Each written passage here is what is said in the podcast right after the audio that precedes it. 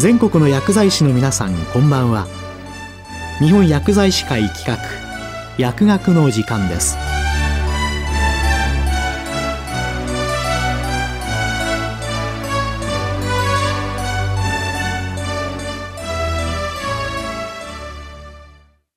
今日は高齢者の慢性痛診療、薬物療法の注意点について、横浜市立大学附属市民総合医療センターペインクリニック内科部長、北原正樹さんにお話いただきます。皆さんこんばんは。今日の内容としては、まず慢性痛治療の基礎、そして高齢者の特徴について、最後に具体的にどのように対処するかについてお話ししようと思います。まず一番重要なこととして、慢性痛と急性痛とは根本的に違っているということを認識する必要性があります。よく痛みは火災報知器のような警報システムに例えられます。急性の痛みというのはまさに火である、怪我だとか病気があって、それに対してアラームである痛みがあるので、非常にわかりやすいんですけども、残念ながらこの痛みという警報システムはあまり精度が良くないんですね。どういうことかというと、例えばものすごく体に重要な状態である、例えば癌なんかがですね、これなかなか痛みを生じてくれない。すなわちアラームが鳴らないわけですね。だからこそ癌の発見は遅れる。その真逆がいわゆる慢性痛なんです。慢性痛は痛みの原因である疾患だとか怪我、すなわち火がないのにもかかわらず、アラームがガンガン鳴り続けている。こういう状況なんですね。ですから、慢性痛の治療は急性痛とは随分違った特徴があります。一番大きな特徴としては、慢性痛治療では生活の質、すなわち QOL や日常生活動作、ADL の向上が重要であって、痛みの軽減だとか緩和は第一の目標ではないのです。これはつい最近発刊された慢性疼痛の診療ガイドラインにも載せられていることです。すなわち痛みのない状態にすることは難しいのです。ですから、急性痛と違って実は慢性痛には薬はあまり効かないということが事実としてあります。では次に高齢者の特徴です。身体諸機能の低下、様々な合併症、そして社会的因子の特徴、問題についてお話ししましょう。身体的機能というのは高齢者では腎機能、肝機能、そして消化管機能、さらには忘れられがちですけども、中枢神経系、すなわち軽度認知症などの認知障害があります。すなわちこれらから言えることは、高齢者においては身体の予備力がものすごく落ちてるんですね。ただ、この問題点として、皆さんご存知のように、個別性がものすごく高い。すなわち、実際にはそれぞれの方に対して検査をしてどれだけ落ちているか、どれだけ予備力が残っているかということを明らかにしないとよくわからないわけです。さらに、高齢者のほとんどの方が様々な合併疾患を持っています。例えば、高血圧、不整脈、腎機能障害、糖尿病、自己免疫性疾患、睡眠障害、甲状腺などの内分泌の機能低下、骨粗鬆症などです。で、これらの疾患そのものが痛みに対したり、痛みの治療に使う薬に対して影響を及ぼしますけども、さらにこれらの疾患に対して使われる、治療のために使われる薬、例えば高血圧に対するカルシウム拮抗薬だとか、不整脈に対する抗不整脈薬、それから腎機能障害に対する H2 ブロッカーなどが、さらに副作用を出したり、あるいは薬剤相互作用のおかげで他の薬、特に痛みに使われる薬との間で思わぬ副作用を起こすことがあるわけです。社会的因子の問題も決して看過できません。経済面では収入の減少が顕著に見られます。家計にゆとりがないという答えた方が40%以上だという研究もあります。しかも問題なのはこれもまた格差が大きい、ものすごく大きな格差があるんですね。世帯状況にも大きな問題がある方が多いです。すなわち、独居高齢者は男性で約200万人、女性では400万人もいます。社会的孤立をしている方々もたくさんいらっしゃいます。さらにその中には労働介護の方も多いですし、認認介護、すなわち認知症の方が認知症の方を介護している。このような状況になっている場合も少なからず見られるわけです。では、このような状況下でどのように我々は対処すべきなのでしょうか。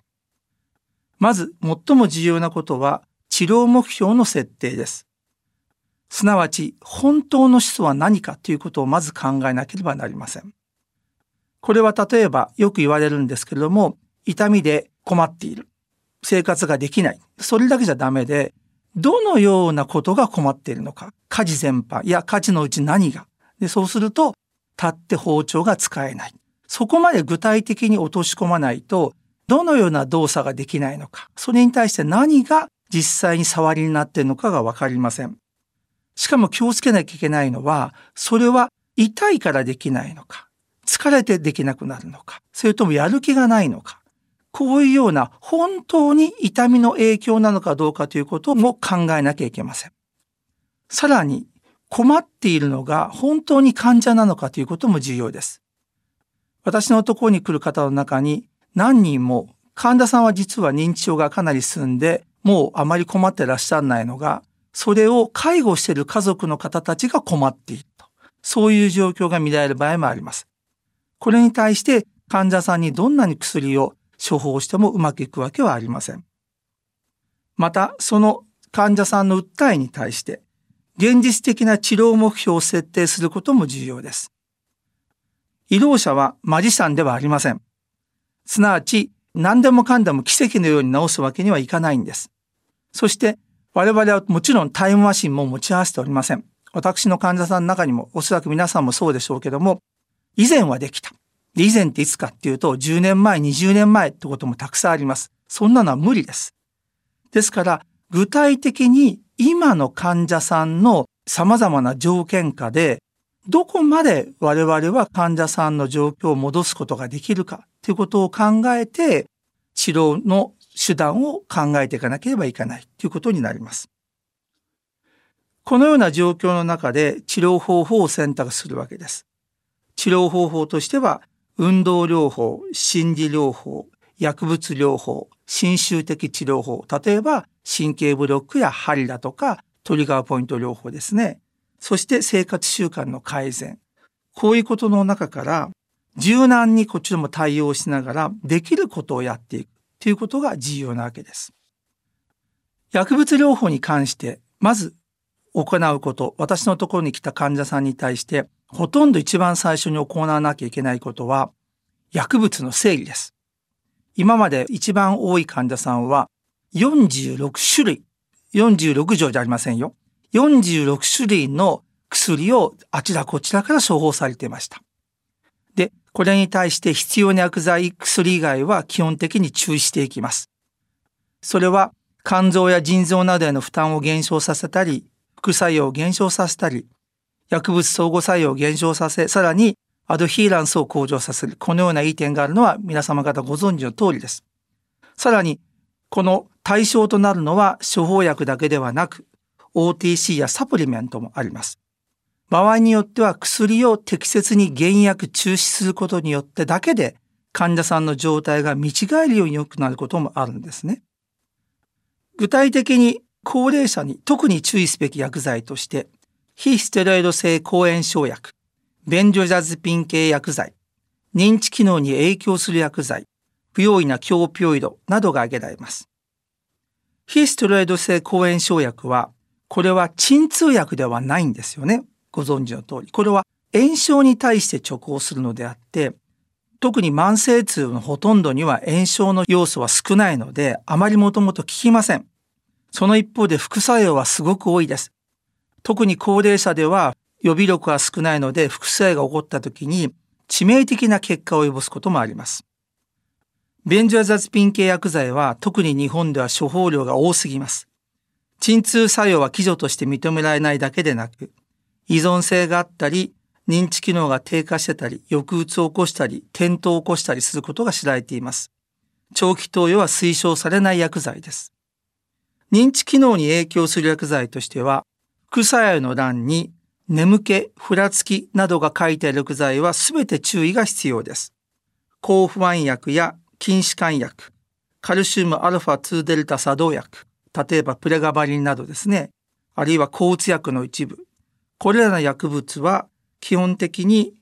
ある程度以上、あるいは患者さんの予備力が少なくなっている場合には、それだけで認知機能障害を起こしている場合があります。しかもこれの良くないところは、いつの間にか知らないうちに認知機能障害を起こしている。ですね。これが非常に困ったことなんですね。さらに不用意な強オピオイドというのがあります。不用意な強オピオイド。強オピオイドは基本的には長期投与は推奨されません。そしてこれもまた認知機能に影響されます。個人的な話ですが、私自身は自分が強オピオイドを慢性痛患者に始めたことはほとんどありません。しっかりと診断して治療方針を立てれば、強オピオイドはほとんどいらない、処方する必要性がない薬なんです。ですから、これらを除いて、慢性痛治療の中心となる薬は、アセトアミノフェン、トラマドールなどの弱オピオイド、カルシウム α2 デルタ作動薬、抗うつ薬、弱オピオイドなどを、それらの薬の作用と副作用、そして薬の特性などを考慮しながら使っていくことになります。例えば、プレガバリンなどは腎臓で排出されます。したがって腎機能がものすごく落ちている場合には使いにくい。ただ逆に透析をしている患者には透析直後に一度投与すると次の透析までずっと効いているなどという特質が出てくるわけですね。最後にですけども、慢性痛の中には予防ができる慢性痛もあります。例えば帯状疱疹、ワクチンによって予防ができます。また骨粗鬆症、これも早期に発見すれば予防ができます。このようなことはぜひ患者さんや患者さんの家族にお勧めいただければ幸いです。詳しいことは北原先生の痛み塾というのが YouTube でありますのでご覧いただければ幸いです。今日は高齢者の慢性通信療、薬物療法の注意点について横浜市立大学附属市民総合医療センターペインクリニック内科部長北原正樹さんにお話いただきました。